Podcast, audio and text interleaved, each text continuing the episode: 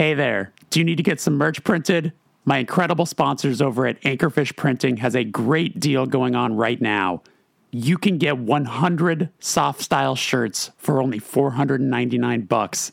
Do the math. That's a great deal. For details, email Michael at anchorfishprinting.com or shoot him a call at 773 340 1286.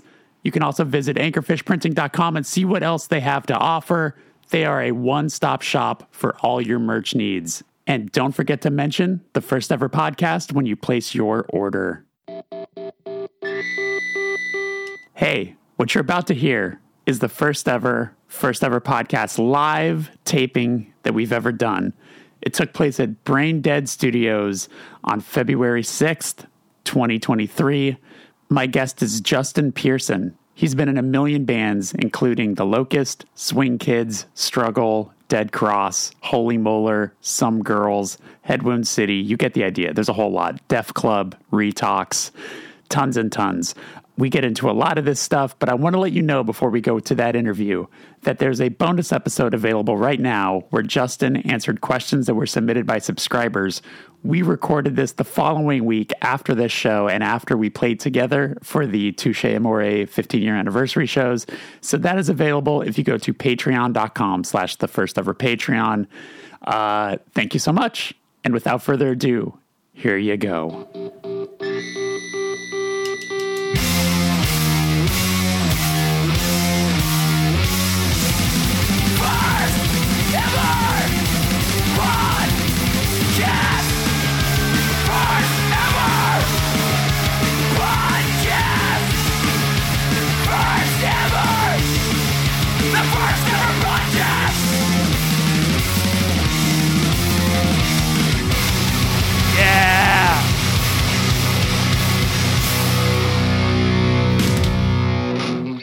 Hi, everybody. Welcome to the first ever, first ever live podcast. It means a lot that you're all here. Some of you might not realize this is happening, but that's also something I will explain now. Um, Friday and Saturday, the band I, uh, I play in is called Touche Amore. We're celebrating our 15 year anniversary shows. Thank you. And uh, to coincide with it, uh, Madison, who's a kind person who works here at Brain Dead, we talked about doing this, and uh, he was nice enough to let us. But before it, I do a podcast. Been doing it for a couple years now. It's called the First Ever Podcast, and uh, I interview different artists about the first experiences in their art form that led them to where they are today. And uh, the guest I have tonight, I'm very excited about. He's been in a bazillion bands, including The Locust, including Holy Molar, Some Girls, Retox, Dead Cross. I can, this can go on for a really long time. I want everyone to welcome Justin Pearson.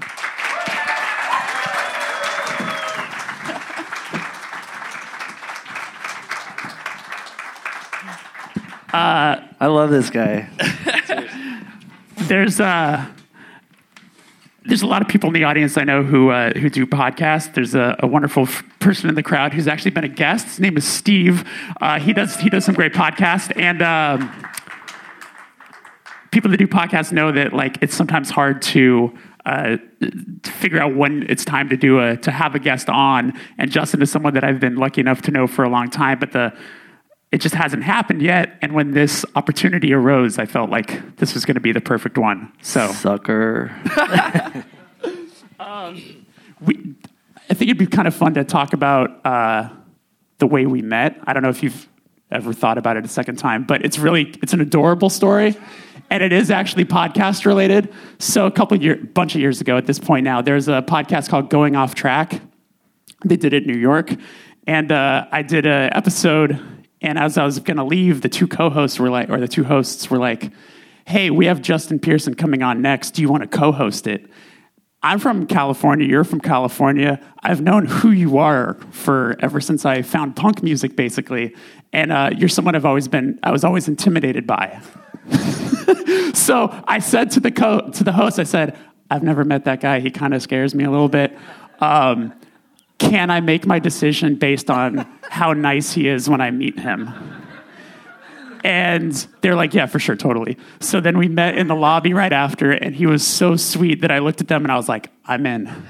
So the first time we met was kind of on mic. But okay, so I was psyched, and I already knew that you were going to be part of it, and I was like just there for the free Converse because it was like a Converse thing, and I was like, I need some shoes. Right. But they were like, Yeah, Jeremy, and I was like, Oh shit, this will be so cool. This will be really really fun. So I was already on board. So there's Oh, that. well, you're, that's very sweet. Um, so yeah, we can. So uh, I know you were born in Chicago, but then you moved very quickly to Arizona. And something that I read that you said was you had thought about what your life maybe would have been like had you actually stayed in Chicago.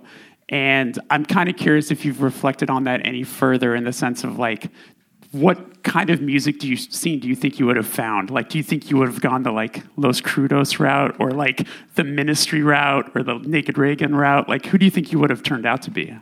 the the first two routes would have been ideal, and I think I've gone those routes. But I I really do think that um, I mean it's hard to speculate because when, you know if I stayed in in in Chicago, I would never have done the things and met the people and started the bands, and I would have just done something else completely different. So it's it is a weird thing. If we had a time machine, we could probably see what the other um, parallel whatever you know outcomes could have been. Sure. Well, guess what? We have a time machine. um, see, but you ended up in Phoenix, and uh, you love it there. Fuck that place. But uh, I know you were there until just about teenage years, right? You moved to San Diego when you were about 13. Um, were you into music at a young age? Like did, like, did you find stuff at a super young age on your own? Yeah, I mean, so I was tricked by Kiss. Uh, I was born in 1975, and I was tricked by them. You know, like they looked fucking cool. And then I remember being on this vacation in uh, in in Flagstaff, Arizona, and it was such a. I have like the craziest memory. My dog took a shit in the back of the the car, and it was it's snowing, and there was like steam coming off. And I remember thinking like, this song fucking totally sucks. And and then I was like, and they're like, that was the new single from Kiss. It was the song Beth, which is like terrible. And I heard it that's their biggest song ever, and I'm like, this is fucked up. So the dog shit thing and the, everything kind of went full circle, and I was like, dude, I like this band for the weirdest reasons, and it's not musical. So it took a minute. Um, and then I don't want to say like the, I mean, there was just like things that kept happening, like, oh, I like music, I like this, like that. And, you know, 1984 by Van Halen came out and I was obsessed with that shit. But I think I was already hip to the um, early 80s like tape clubs that you could join. And I, I would do it, um, I'd get the postcard and fill it out and, and like not tell my mom. And then I would put fake names so she wouldn't have to pay for it. And I would get like, you know, Cyndi Lauper and Billy Idol and all the regular people music. Um, so I was already like on that. like the Columbia House record Something like club? that, yeah, yeah, yeah, yeah, yeah. Uh, that's fascinating. Do you think that your early attraction to Kiss, based on the what they look like, the gimmick aspect of it, Don't- don't do was it. Was what made you interested, though? You know what oh, I'm saying? oh, Like- sure, like sure, yeah. they, I like- thought you were going to go somewhere else with that. no, no, no. But I mean, like in this, I mean, obviously you've played. You, as a member of the Locust, that is very uh, costume based. Do you think that that got in your head? It is. The uniform, they're Yeah. different than a costume. So that is. I mean, I grew up like really, yeah, like they looked totally cool, just like you know Voltron did or whatever. I was just like, oh my god, they look like you know things, demons and stuff. That's rad. Yeah. And the music was second secondary. It wasn't until like I figured out like what Devo was, and I was like, oh, okay, I get it. Or even like I remember seeing some of my parents' records, like the later Beatles stuff, when they got uh, you know into drugs and mustaches. They like looked cool. They like looked uniform, and I was like, that's the shit. So I think that like an aesthetic is important. You know, we can look at like the most obvious thing, like like I don't know, the Ramones. Like they all look like a band. Like that's pretty rad. I, I, I think it's a cool thing to like have a vibe. Uh, Yeah. I guess. no, hundred percent. What was uh, what was the first concert you went to? Chaka Khan. yeah, at age seven, it was crazy. It was really fucking crazy because I was in Arizona and it's super racist. And I mean, my family was pretty white trash. And I'm sorry, I guess that's not right to say that, but we were white something, and and we were literally the only white people in this in this at this concert. And my parents were so scared. And I was like, this is fucking cool. Um, but again, like I realized that she only really had like the one song that I liked, which was like kind of based in like hip hop and stuff, and that was like I was starting to kind of get into like Tommy Boy and er, like er, the early like legit t- hip hop stuff. Yeah. So I, I went to Chaka Khan. And I was like, oh, I just like the one song. It's weird. It had scratching in it, and I was like, oh, wow, the cool sounds. It sounds like a robot, you know. And that's think. But like my first real concert, I, you know, like the real thing was the Cramps at t- age 12, and that was like the most life changing thing for a 12 year old kid. Wow, and that was in Arizona. No, it was in San Diego. Okay. I still lived in Arizona, and I, uh, my dad was killed when I was younger, and, and so we were like in the process of moving to San Diego, and I was like, "Mom, I want to go to this concert," you know, and my mom's insane. She let me and my friend go. I was 12 years old, like you know, go see the Cramps, and there's like a dude in like patent leather pants, like shoving the microphone in his pants, and I was like, "Yeah, that's the shit." and it got and it, and it's cool. Like I really appreciate my mom for letting me do that. She had no idea what I was doing, but Of course. yeah, yeah, Yeah. And, um, I We're learned a lot. seeing the building blocks as to what became you. I mean, okay, so, and I met them, and that was the thing. That like, uh, I looked like uh, a 12 year old version of Sid Vicious at that point, and I, I remember just asking this lady that worked at the venue, like, "Hey, can you get them to sign my shirt?" And she was like, "Sure, you're little and cute," and yeah, and so she took my shirt, and I waited, and everybody left, and I was sitting there waiting, and then she's like, "Okay, come with me," and I was like. Oh, to get my shirt, and then she opens the door, and I'm backstage with the Cramps, and you know, and like Poison Ivy, she was like, "You're cute," and kissed me on my forehead, and Lux Interior like hugged me, and I was like, "Oh my god, this is wild!" Because fuck Gene Simmons, like you guys are the shit, you know, like like they kind of you know they look, they have the vibe and the Yeah. look, and I was like, "You guys look cool," and like you're way cooler, and you're treating me like a you know. Like I already hated everything at 12, you know, like life was fucked up for me, and I was like, ah, I hate the world, you know, I'm a nihilist before I knew what it was, and I'm not a nihilist now, but at the time, at age 12, I really was, and I and I was against everything, and and so I met them, and I was like, oh, okay, now I have a, you know, parental guide guideline to follow, or so. No one else is parenting me, so I was like, was cool. Sure. yeah. How soon after that did you get interested in wanting to play an instrument? Um, by accident, my mom's cousin let me borrow a guitar, and I and so I messed around with it and tried to learn Sex Pistols songs, and then I, and then it was and then shortly after that, it was bass. I don't know why I got into bass. I was really into this band, No Means No, and I was like, oh, that instrument's so cool. Uh, I'm gonna do that, and then and then it was just all downhill from there. Yeah. How did you get your first bass? Asked my mom. Yeah. You know, I mean, I, I do steal. I did steal a lot when I was a kid, but I couldn't steal a, a, a guitar. What? Uh, do you still have it? No, no, I broke gone. it. It, went, it left with my first band's last show. It was like part of the thing, you know. It, it broke. You guys just sat- It, oh, okay, it, yeah. it was destroyed, um, as it should have been. It was cool, like Yeah. uh, you know. And is the first band struggle? Mm, Yeah, yeah. Amazing. Uh, yeah. Was uh, so? Talk to me about what was the first? Because I don't know if I read this. What was the first struggle show? This really nice guy, Jeremy um, from San Diego, booked us in this place called Ramona, which I don't know if anybody, you guys probably do not know about Ramona, but it's east, like super far east, like super redneck, you know, Confederate flag bullshit, San Diego. And it was in a dr- garage, and we were f- 14, 15, 16 years old, or maybe no, I think I was the maybe the youngest, was 15 and 16, and it was just like dudes, like from from like you know, like Suburbia, the movie, Yeah. the, the good, The- the, the good one. one. Yeah, Yeah. the good one. So like, it was like those kind of people, just like, like moshing and like they're drunk and they're probably.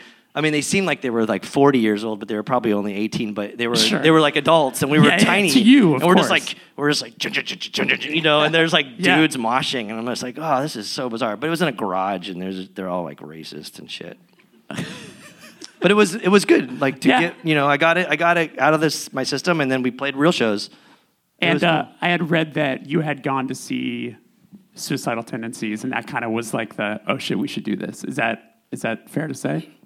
I mean, it was already kind of like on the on the like I don't know whatever our subconscious that we should start a band. Like we we all like me and a couple of my friends were like we could all play in a band, and then and then it um, yeah it, it was funny because I went back to Arizona with my friend Jose Palafox who became the who was the drummer of the first couple bands I was in and.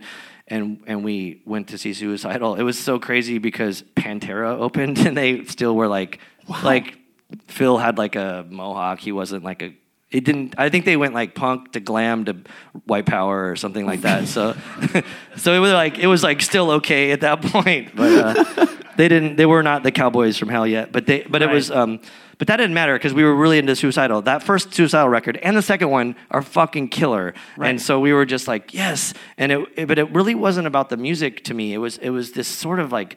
Um, I don't know, like our disgust with with with humanity and and what and what the world was like to us. We we wanted to to react, you know, and because um, me and Jose were like obsessed with bands like um, like the Dead Kennedys and stuff, and so it was we were we were inherently already on this like political tip, and and and we were already kind of working with. Um, the Revolutionary Communist Youth Brigade, which was kind of crazy to like be like, yeah, I'm 15, I'm a communist, you know, or 14, and and and that was a strange thing to to, to kind of like engage in. And but we were very politically motivated, and it there was all these there were we were in Phoenix, and there was all these white power skins at a suicidal tendency show, and we are just like, this is so fucking stupid. Like, let's start a band and like make everybody upset, you know, make them upset or whatever, like talk the shit. Yeah.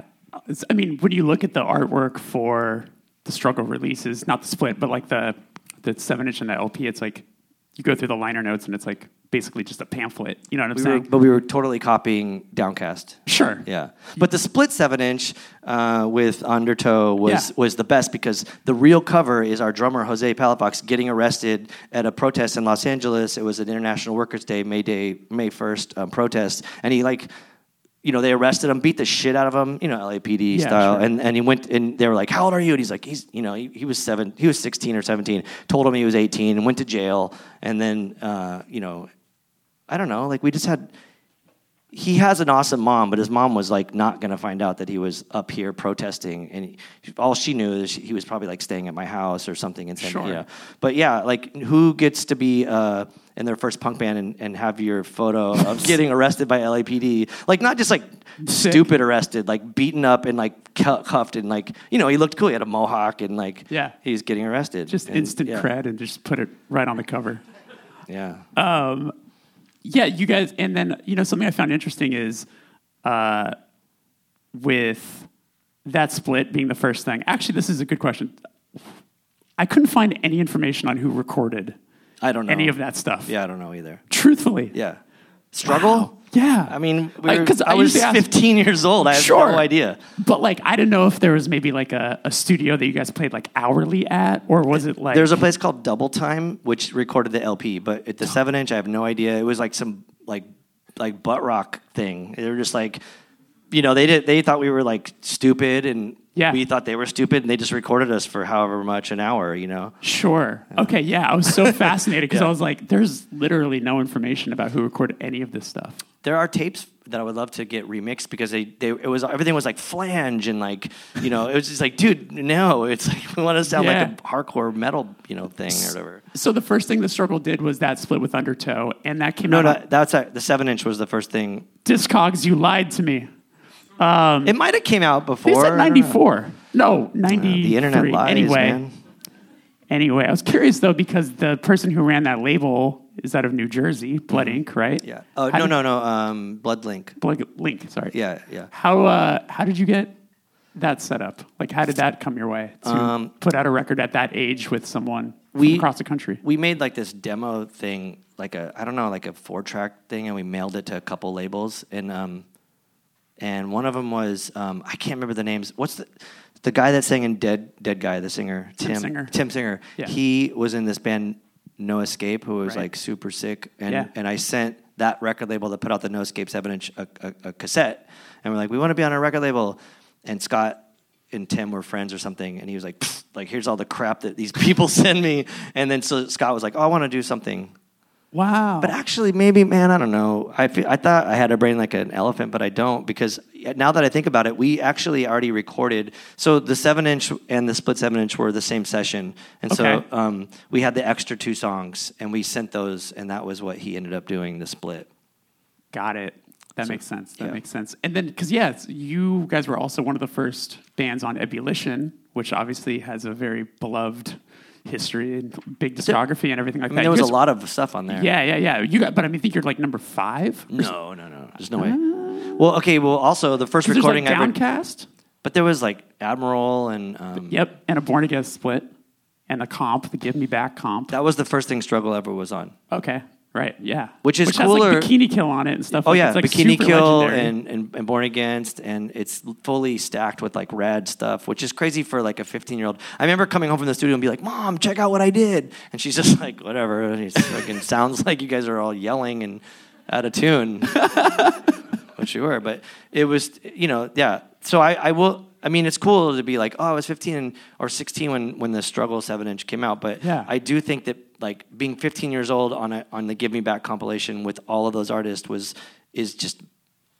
I'm not trying to suck my own dick, but like that's a big fucking deal. Like, Yeah. And it was cool because it was like a it was like a women's rights and and and uh, LGBTQ rights um, like support. You know. Uh, album. I think I don't know if it was a benefit because no one ever made money on on Ebullition. I think it was just kind of like check it out. We're like for these- Totally. this is our pol- you know our politics, and then Yeah. and then people were like into it.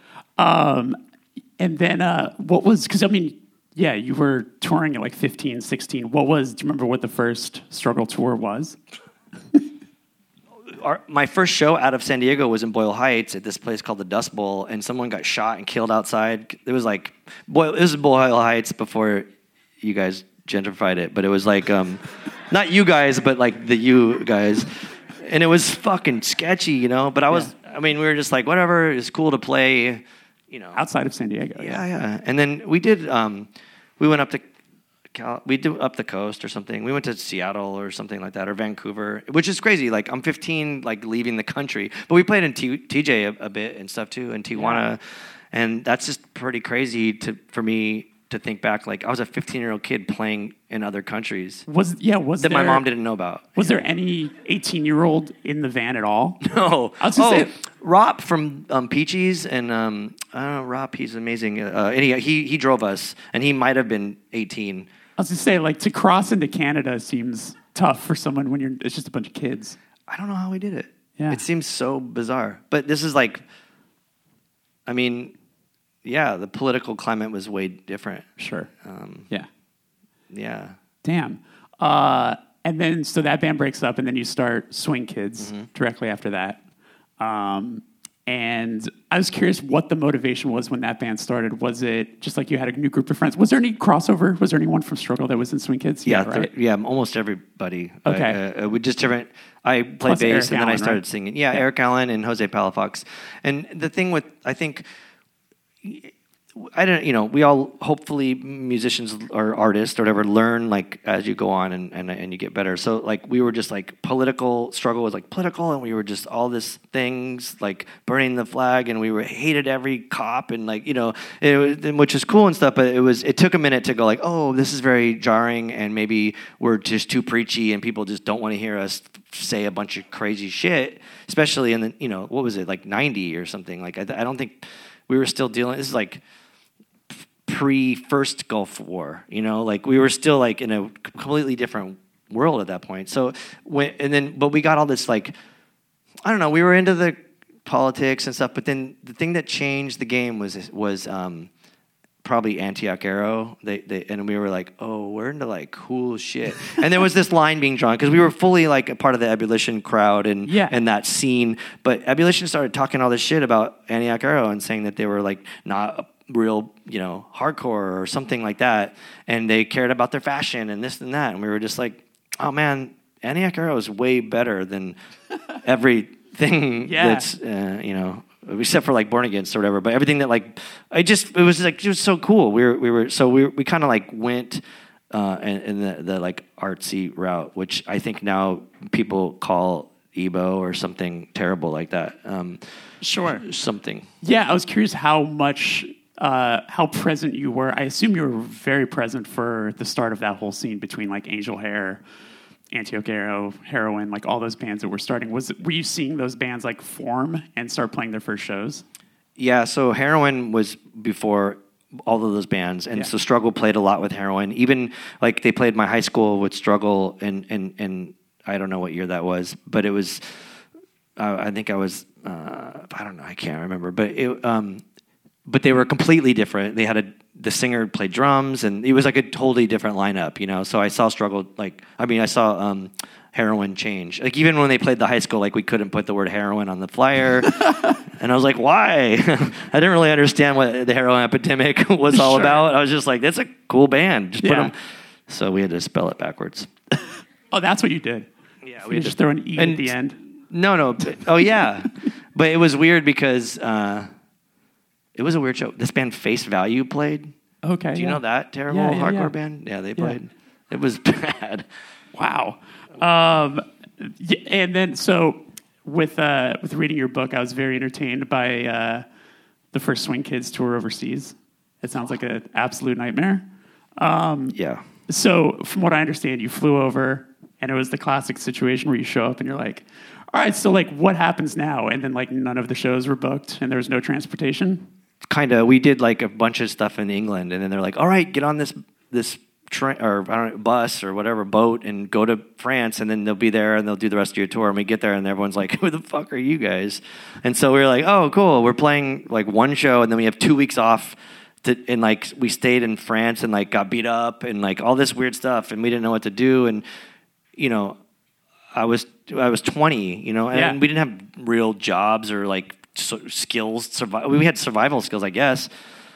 Um, it was a weird time. Uh, yeah. there was something that got mentioned that I need to to expand on though, which was that you ran into the filming of a International Family Matters episode oh, Urkel. where yeah, J- Jaleel White was hanging out, and you guys ended up kind of hanging out with him. he was fully Urkel at the at the um he was fully Urkel. Eh, They were filming like a, one of the episodes. Yeah. And it was so crazy because there was like you know they had it blocked off and and there were like a bunch of people watching and I guess they knew what was going on and and and he was like kind of talking to the fans and for whatever reason he just like gravitated to the four of us because we looked bizarre I think at the time and he and then he was just like he broke character and didn't have the voice and stuff. And it was we were just like oh what a weird thing. In Urkel in France and we had just got beaten beaten up. These these like kids came out of the like the the like I don't know what city, like the the like the Paris projects or something, you know, and they were like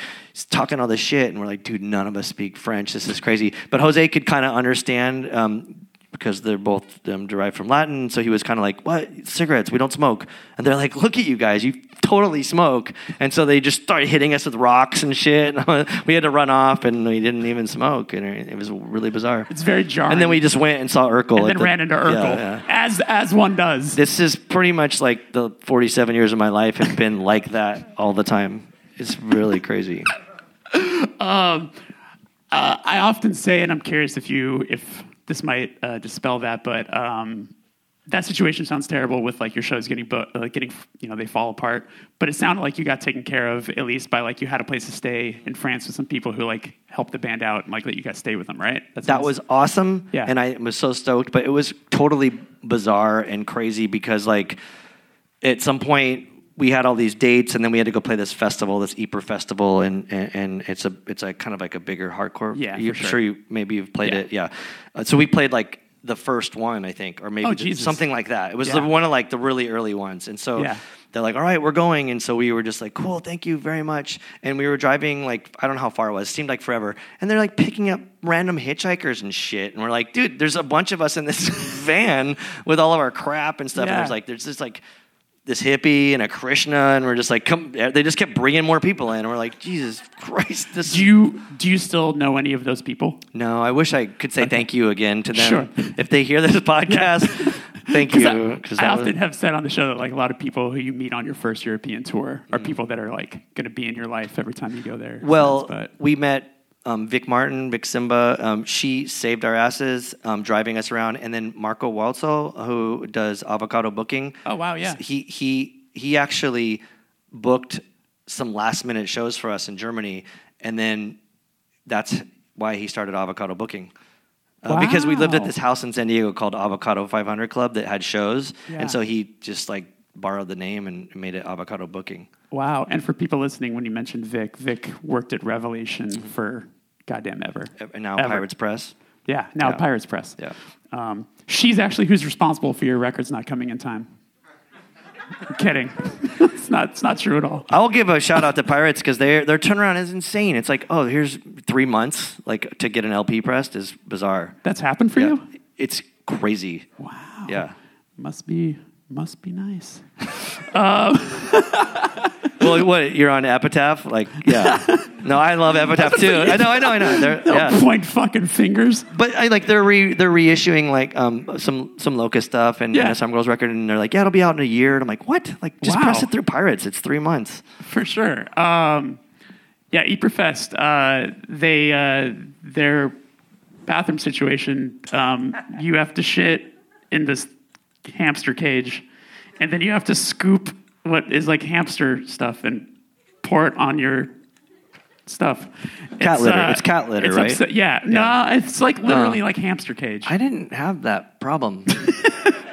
but okay, I'm also like, you know, uh, I have I have survival skills. So we're like, if the toilets were like that, which they probably were, I guess we're just like, oh, we're just gonna cruise down to like Yeah. where they sell the baguettes and or whatever, sure. and Yeah, take yeah, a yeah, shit yeah. there. You know, um, So you run Three One G Records, which is an awesome record label. Um, and something that I was thinking about is um, so you start that label, and is the fir- so the first Locust release, if I'm correct me if I'm wrong, it's the split five inch with Jenny Piccolo. nope.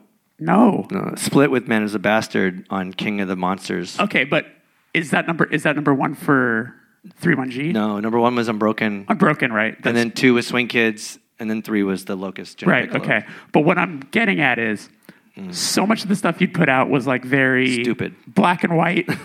Like when I think of like ebullition or I think of Bloodlink, like it's like very black and white, very like uh, photocopy, whatever. And then I actually thought it'd be funny to I have it in my pocket. So you made the most non-conventional. It's a split five-inch picture disc firstly, how did you find someone to make this as a brand new label at that time? And then also, this is the least fun format to anyone who collects vinyl.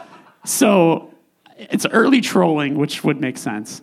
But explain this. Uh, okay, so I mean, I I've been I I, will say there's a lot to it. So, so I lucked out with with with struggle being on ebullition. Yeah. and it was like we did this these records that looked like you know crass records or something. It's Sure. like, it was all black and white, which is cool and stuff, you Yeah. know, for Vibey or whatever. But it was like it just felt like this thing. Like it was very nice. It wasn't a fold over c- cover. It was a booklet, and it was a really cool package. Right. And then um, Bloodlink did the the thing with the struggle undertow thing and, and he like shit the bed and like couldn't get it together and changed all the artwork and never you know like we never got paid. And I was like hey I think you should maybe pay us? And he's like here's 50 bucks. And like oh you sold like 8,000 copies and that's it you know? Music business, so baby. yeah but I so I started kind of seeing these things. So I was like I'm gonna start a label and I'm gonna fucking do the raddest thing ever and uh, you know make it the craziest shit. And and so uh, Eric Allen who was in Swing Kids was like I got an idea. You should release this um, Unbroken record and then also re re release the Swing Kids seven inch because that was on another label uh, originally. Who did the same thing, changed the cover, like made T shirt art without us like being part of it, the the stuff and and so I was like, okay, you know, Unbroken and Swing Kids cool. And the Swing Kids one we we did it the right way, but it was still kind of black and white and it was like this minimalist thing. The Unbroken one I wanted it to be like awesome and like cool and like a real binded cover, but Eric Allen was like, nah, it has to be like DIY before DIY was a thing, but we but he was referencing like bands like Force Down and, and stuff and maybe Heroin, which vinyl communications were doing with like rubber stamps. And it was this kind of like arts and craftsy kind of thing, which was cool. But I was like, oh man, I want to do like cool shit. So those two records came out, and the Locust had just started, and I was like, I got this idea. Like it's the most insane thing, and it is crazy because it's the cost of a five inch is the i- a picture disc, which is a lot, but also it's it's the cost of a seven inch plus an additional fee to make it a five inch. So you're paying more than uh, a, bigger record, and there's no reason you should do it. And then I was. Um, but we, but you know, I, I, I again, like the the printing that comes with it was all stolen from Kinkos. We would just go steal uh, our own copy key, and we'd go switch the keys, and we'd make like two thousand copies, and then pay for four, you know, and then Yeah. and then that was free. But it was the it was still in the era where you could couldn't sell your record for more than like two Four two dollars, yeah. No, two fifty. Sure. So I was like, this thing costs three fifty to make. You know, I mean, we're gonna lose a dollar on every one. But I think we I think we like sold it for what the cost was. Right. Which didn't help gas on tour or anything like that. You know. Um, we were bad people though at the time. We would steal a lot. Yeah. But we were ethical criminals because we would steal from like vending machines mainly. Um, back then, you could um, take tape dollars with like packing tape on it, and you could. It's called grooving, and you put the dollar in, and then you pull the money. You pull it, pull it out, and then you get the change, and then you just do it at every gas station or hotel or yeah, whatever. yeah, yeah. And then we started stealing other stuff. we started. That's how we went on tour. We just stole Yeah. a ton of shit, but we were always like robbing like Coke or fucking Right. you know whoever, like the corporations. Like we were, you know, again, we were still, we were still. I mean, I, I think it's insane to be like, oh, I was a communist. I mean, I I naively thought I was a communist, but like we were kind of on this. I think they call it now radical leftist tip or something. So we were kind of like, let's just fuck over the man and like destroy the the things. How did uh how soon into the uh into the locust did you guys start doing the Uniforms. The uniforms. Uniforms. Um, we had we had like, I mean that that's a that's an interesting question because you, you you there are like the actual uniforms, but, but the reason why the uniforms even happened was before that. Uh, Jessica Hopper, who I think's like a pretty um, big time journalist now, she Yeah. had this uh, magazine called Hit It or Quit It, and there was a, Oh, a right. round table discussion about how the Locust was the worst band in hardcore, and they were just saying all this shit about the way we looked, and they were like saying how we ruined hardcore for fat kids, which was fucked up to say. And I was like, you know, and then they were talking about her hair, and I was like, dude, we're just poor and playing music, and you guys did this whole roundtable discussion that didn't touch upon the music at all. It was like Sure. the way we look and like our attitudes, which I guess were pretty bad, but rightfully so because we were just getting shit talked, and it was like a it was like a rollover from like what Antioch Arrow was dealing with, you know, because it was like hardcore, like your typical hardcore dudes coming to fight us because we looked weird and and we were just like into playing brutal music, and that was the extent of it, and and so as a joke or by chance we were we were like um, kind of becoming a little bit more um, I don't want to say successful because that's a strange word and I, I- but we were like oh we're going to Japan.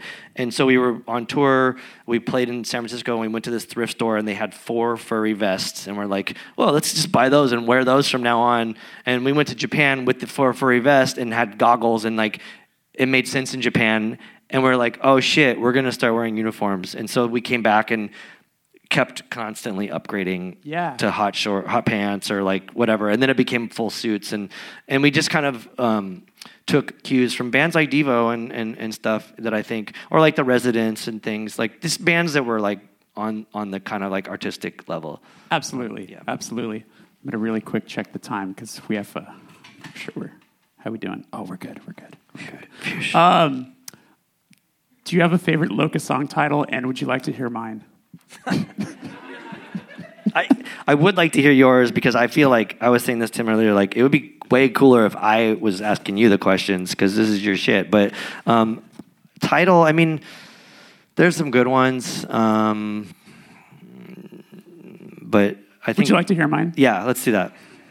The half-eaten sausage would like to see you in his office. Yeah, yeah. I can't take credit for that. That was Joey, but uh, it is a really fucking good title. It was on the Melt Banana split, Mm-hmm. I think. I remember getting that and reading that and then laughing very hard to myself in the record store. There's a lot to even the cover with the penis monster thing and the people crying and shit. Like, yeah. Okay, so do you have one? The rec- oh, this title? Um, I don't know. I mean, I think that's a good one, but the ones I gravitate to are the ones that like. uh, If you're from San Diego, there's a song called "Kill Roger Hedgecock," and he was the ex-mayor, and he was this piece of shit. And so we were like, let's make a song called "Kill Roger Hedgecock," and let's make stickers and put them all over. And I was like, oh, we could totally go to jail for that. And it was funny, but he found out about us and was like psyched, and it was cool. And I, brought, he was like, they were like, you know, it was Fox like uh, radio, you know, and so like Sure. he he would have like people call up and they're like, I heard this band is saying they want to kill you. Ah! And they're like, and then someone else would call and be like, they're on tour in Europe, and he's like, what? That's a real thing? Like that band goes to Europe, you know? And they're like, um, but yeah, we were not, you know, we just learned, and, and I'm glad I didn't go. Thanks to Roger if he listens to this, you know, we're not not pressing charges, but um, that's a cool one. But I also like um, anything Jesus does, I could do better. That's a pretty That's good, a good one. one. Because I like to just like, Yeah. here, you know, here, take this one. What do you think about that, jerk? Right. Yeah. Right. Yeah. Yeah. Yeah. yeah. Um, so, as I mentioned with the intro, you've been in, in so many bands, so so many bands. What uh, when you go to start something new, also is it usually just circumstance? Like someone just like hits you up and says, "Hey, want to do this?" and you just have a hard time saying no. Is that the situation? starting a band with making it a real band it's not a hard time it's not like some rando like i've never been like we don't you don't know us but do you want to be on our band i'd be like fuck no um, but starting a band is always something that's like pretty much thought out and it, and it's never like it's not me. Uh, and for one i don't choose to do it. Like i don't want to start another band but it's like this shit sucks and you guys are fighting or whatever and so i'm gonna just start this other thing with these other people that are cool. And i just but i've been grateful. I mean uh, there's only like a couple people that i played with that like we don't like each other but for the most part everybody like still loves each other and stuff. Yeah, but yeah. um i don't know. What was the question? Um, I guess I could. I mean, we could frame it as like what inspires you to want to start a new oh. project, even when you have like several. But I don't- already okay. going. Yeah, Yeah. that's a good question because it's usually people think like you're in all these bands, and I'm like I'm actually only like, in two real ones, and then some are just like a project that might happen every now and then. Sure. And and also too like you know how it is like you record a record and then all these things have to happen and like a year later, and so people are like you're so busy, and you're like dude we did that two years ago, you know. sure, yeah. So it's it is a little uh, different, I think. Um, but I don't ever want to like start a new band. It just I'm like I don't know, like Deaf Club. Like I didn't really want to start that band. It, it just kind of like happened, and I was like, "Oh, this is killer. These people are rippers, and I want to do a band that's then that's better than the other thing that I was doing or whatever, you know." Sure. And, and that's it. Uh, and for people here, Deaf Club will be playing Saturday. Hey, your show sold out show, so if you don't have a ticket, you're stuck. Well, hopefully people here do. Sneak, Um, sneak in. Yeah, do that too. Um, but uh, but yeah, no, I'm I'm also just kind of wondering if there's anything that you're still hoping to try that's like different musically. It's like, is there anything that you haven't done yet that is like something that interests you? Always. Um, a couple things like so two two two things come to mind. One is some girls when that was already a band, and it's funny because Rob Moran gave me uh, this demo that didn't have vocals, and he was like, "Do you want to put this out on on three one G?" And I was like, "No, it sounds like a." cheap version of Swing Kids or something. And then the seven inch came out on Death Wish, and I was like, oh, that band's sick. And I think Wes's vocals were great. So I was like, oh, that's cool. And then they asked me to join the band. And, and of course, I was like, yeah, I want to play in that band. And then and then Sal and I, the drummer, and I really connected. And we're like, oh, like we're writing new music. And he's like, all right, this is the mosh part. And I'm like, I got an idea. Let's play the mosh part like one, not four. And so like everyone goes to start moshing, and we just stop, and that's fucking cool. You don't give it to them. So I want to fuck with people, Yeah. especially like hardcore dudes, Yeah. or you know, like people Yeah. that like terrible music. And then so I also like I, I just learned that I, I, I, I need to call myself something different. I thought I was a, a rapper. uh, yeah, sorry. Uh, I'm an I'm an MC. Uh, I guess that's what you call yourself when you when you do that. But Okay. by by default, I I, I aggressively. MC in a band called Planet B, and so it's like very based in hip hop, and I just um, yell a bunch of crazy shit in in these like fr- in the phrasing that kind of is like a rap, I guess. And so I've worked with you know hip hop artists, and and and they they're like, oh, that's you should do like a rap battle, and you should just do that. And I'm like, no one can understand it, you know, but but it is different because you, you also too. It's a thing I I I- I'm constantly learning because when um, you go and, and, and rap or MC or whatever, or like a you know rap battle or whatever, you're kind of you're kind of like talking and you're and you have this pace. But when you're singing in a hardcore band, you need a break. You're like, dude, I'm out of breath. Like all of those syllables took up everything that I had, and now I'm done. And we, we have another bar, or we have to sing, or I have to sing, or whatever. So I learn about that kind of stuff. Uh, I'm always trying to learn something. Yeah, yeah, yeah. Um, before I get to the last question, I wanted to ask you because you wrote a book about your life. Um, it came out in 2010, I think I saw. It's called uh, "From the Graveyard of the Arousal Industry." Um, I'm curious how long that actually took you to do. Was that like a project that you had always wanted to do, and you were like chipping away at it, or was it like I'm doing this this summer and I'm gonna knock it out? Like, ha- like it, it felt very confident and like in your own head and in your voice. You know, like I, it felt like it could have been, you know, like something you've been stewing on for a long time. Uh, thank you. I, I have I at that point I had no idea what, what I was doing. Kind of like I felt like it was like a like a struggle seven inch. Like I lucked out by having a publishing company that was like kind of cool and on top of their shit. Like Ebullition was for my first release. So my first, you know, book, they're like, here, here's an editor that will work with you. I was like, what does that mean? You know, I didn't really understand, but I didn't really want to write a book. I wrote a, um, I did a tour journal diary thing for something when the internet first started becoming a thing, and I and I had all these this stuff that I wrote, and I sent it to this um, this this person, John Waters, um, I sent it to him. We were like corresponding about stuff, and I was like, "Hey, this is what it's like for my band on tour, and you might like this and think it's funny." He's like, "Oh, you should write a book," and I was like, "What?" And he's like, "Yeah, write a book," and I was like, "I don't know, this seems weird. I don't know how to do that." And he's like, "Well, just write a story, and then and then and then see what happens." So I I wrote a story about um, Kiss and and how I got duped um, and didn't get to see them when I should have seen them. It, I was I think I was six years old or something, um, and I and I was like I'm gonna go see Kiss, and then my mom thought I was too old, and I just got Pez candy, and I didn't get to see Kiss. So I wrote this story about it, and then and then it talked about the dog shit thing and all that stuff, right. and the whole. And I sent it to John. He's like, "There's the start of your book," and I was like, "Whoa, okay." And so I just started filling in all these different stories, kind of like you would an album. Like I have all these different stories, and I just put them in a linear order, and I was like, "Book," and that was it. But I did it, and then and then we got robbed on tour. The Locust did, and they stole my computer, so I lost my book, and I had to um, find an old file and start all over, and. Um, but I wrote a second book that's better um, called uh, How to Lose Friends and Irritate People, and it's about electronic music and how stupid I was for being part of electronic music scene. And that is better because I learned, well, I learned like a, an important lesson is when you, when you, when like when you want to um, criticize something, it's better to just to criticize yourself and, instead of other people because I don't want to do that, and I and and that like I don't want to criticize like the Bloody Beetroots or Designer Drugs who I collaborated with, and that's cool that they do their thing and that's their world. I want to criticize myself for being naive and, and just like fucking stupid for being like, yeah, I'll go like do this thing with you guys, and it was like probably some of the dumbest shit I've ever done. Um, so there's that. yeah. Wow. Uh, also, do you think that the dog shit aspect is what made John Waters make you want to Good question. I did not think about that. um, I would probably say yeah. that guy's a genius, and he, and he and he brings it down to this level of like focusing on dog shit. Yeah, that's great. Absolutely, It's kind of like punk rock. This is a perfect way to, to segue into the last question, which was Justin, when was the first time that you felt like you were doing the thing you'd been working so hard towards? That's an interesting question because it's kind of like saying like, what's the meaning of life? And and I still couldn't give you an answer. But the interesting thing is, and I'm assuming maybe you can relate to this, or I don't know. Maybe I would like to ask you that question. Let me ask you that question first. How about that? And then I'll give you my answer. Is that okay? So this is a way for you to think more, isn't it? No, no, no. I have, oh no, fuck it. No, I'll just no, no. Hold on. I'll tell you my answer. No, fuck you, dude. Let me tell you my answer. okay.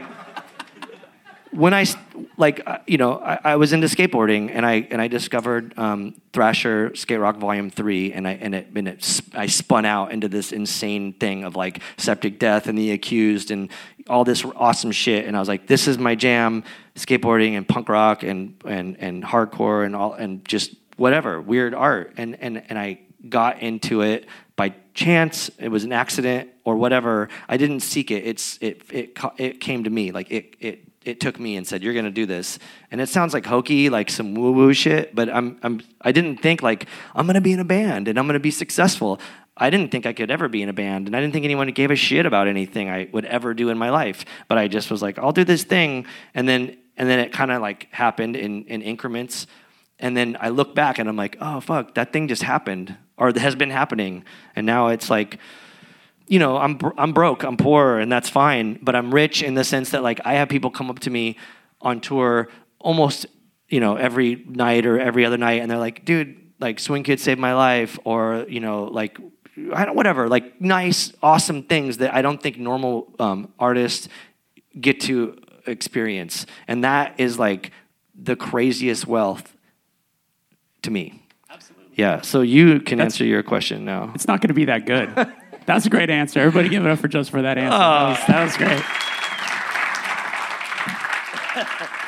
Um, you know, it's funny because doing the show now for for a few years, and uh, I, I, I feel like from hearing other people's stories, it's made me recalibrate my own story and my own life and things like that.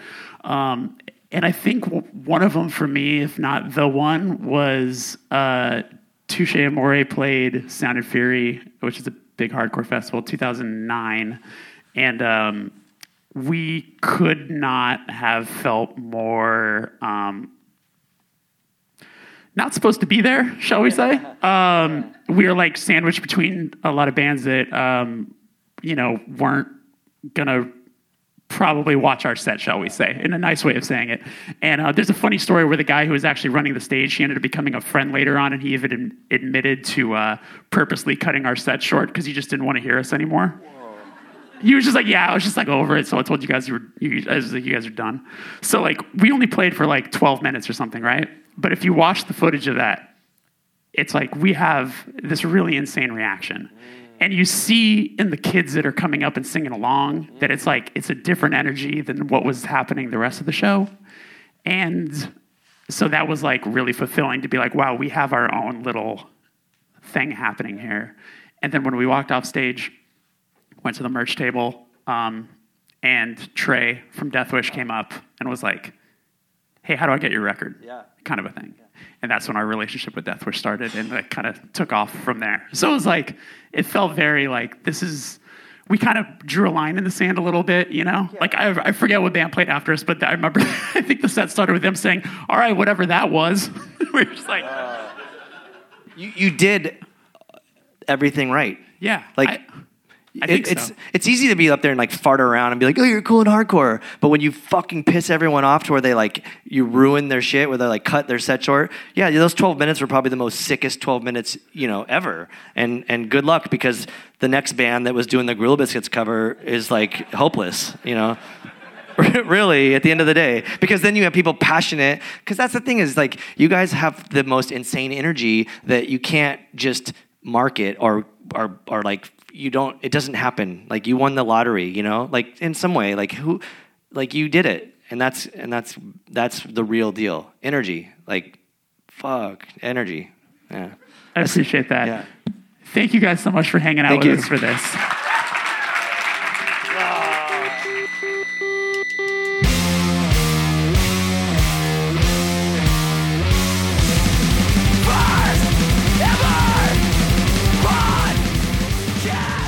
And that is our show. Thank you so much to Justin for doing this. Thank you to Brain Dead Studios for allowing this. Thank you to Tim Chris, my editor. And thank you for listening. Reminder, there's a bonus episode available right now if you head on over to patreon.com slash the first ever Patreon, where Justin answered questions that were submitted by subscribers. Help support the show. I appreciate it. Thank you so much. Take care, and I will see you next week. Be good. Bye bye. Give it up for Justin Pearson one more time.